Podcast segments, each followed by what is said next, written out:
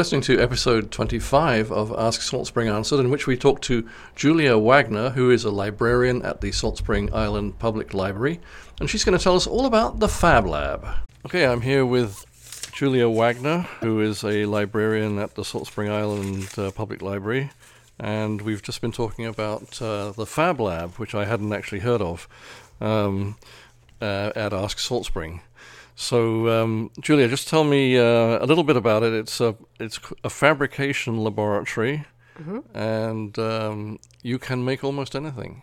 That's basically the premise of it. Um, we sort we launched our our Fab Lab uh, the summer before last, right at the end of summer, and our our initial uptake was slow, uh, but since that time, it's just compounded. It is very popular um, with every demographic, and the number of things people are making and the kind of things uh, people are making, it's just astounding. Yeah, and you've done things like, uh, which I thought was uh, fascinating, a pop-up clinic for uh, zucchini racers That's for correct. the uh, for the fall fair. That's right. Um, we we basically made a little bit of a zucchini shop, uh, and and the kids could bring their own zucchinis. Lots of people in the community donated zucchinis for kids to use, and then we did everything from little spoilers and racing fins to um, piloting different wheel types like CDs. Some people use CDs, and and uh, and then 3D printed wheels of various kind as well, and including those with treads and those without.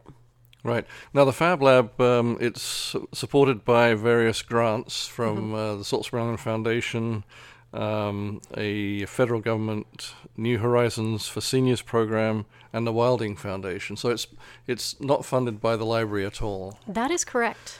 Right. So that we we don't have to complain about our, No, our definitely. tax dollars going anywhere. To, Absolutely not. No, it's enti- almost entirely funded these days um, in its current operation and including all of the programming by the Wilding Foundation. Right, and you've you've been able to purchase uh, 3D printers, uh, laser cutters, um, 3D scanners, software, and, and vinyl cutters, and all kinds of things, right? That's right, and that actually came from an initial grant from the Salt Spring Foundation, and and we've expanded on our equipment since then, just because there's so much use out of them.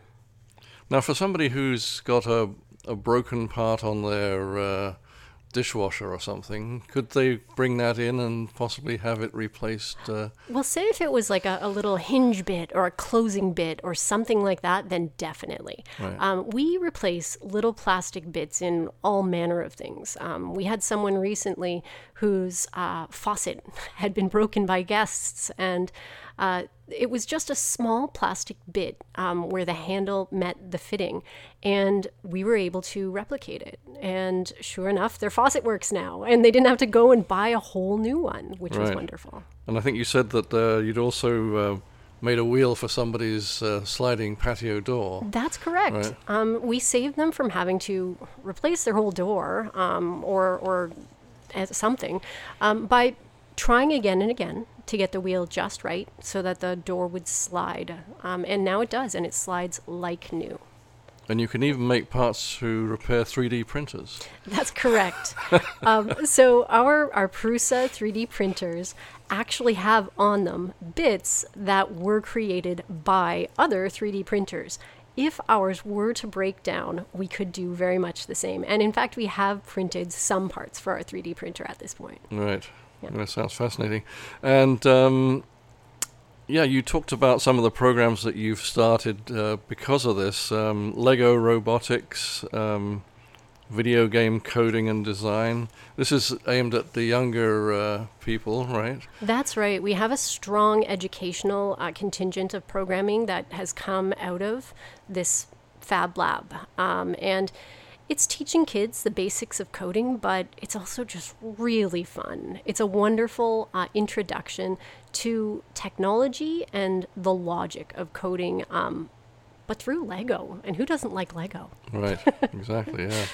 Now, uh, for for grown-ups, um, it's a you know they can come in and talk to your uh, project manager, I guess, um, That's right. Matt, right? That's right. He's our Fab Lab facilitator, and he's wonderful because he he's completely adaptable to whatever level of comfort, expertise, or complete lack of either of these things you may have when it comes to technology. Um, he is there to support and guide, or if you just are having a problem and you're hoping the Fab Lab can do something about it, he can show you how that can be done. Um, a thing that comes to mind is uh, a recent fix that was done on a um, on a blender type product lid, and this lid was not something the person was interested in learning how to make. They were interested in getting it fixed. So we did do a fix for that, um, and it was working okay. But that's when we realized that to make the, the lid exceptionally functional um, for the user, grips would improve it greatly. Um, this person who was having a lot of trouble uh, turning the replacement lid um, as they needed to to remove it from the lid of the blender, when we added new sort of serrated grip points on that part, suddenly it was completely customized and useful for them in a way that it wasn't before. Right. Now you talked about um, future expansion uh, as a possibility.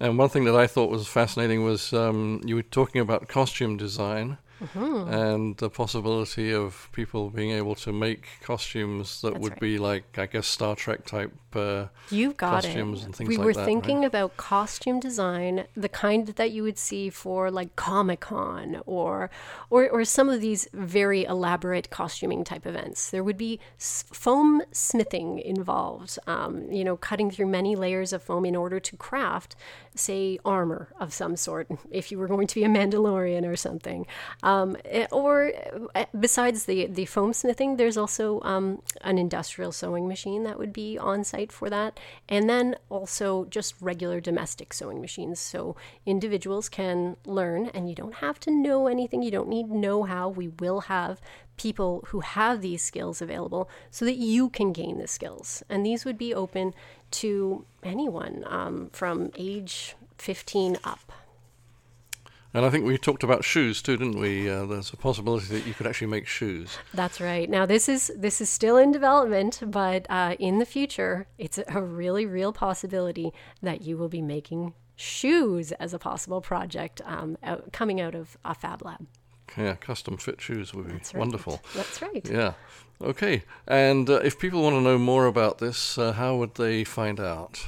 They can uh, email our, our our Fab Lab technician Matt, or they can email myself. So Matt can be reached at uh, mtong at saltspringlibrary.com, and I can be reached at jwagner at saltspringlibrary.com as well.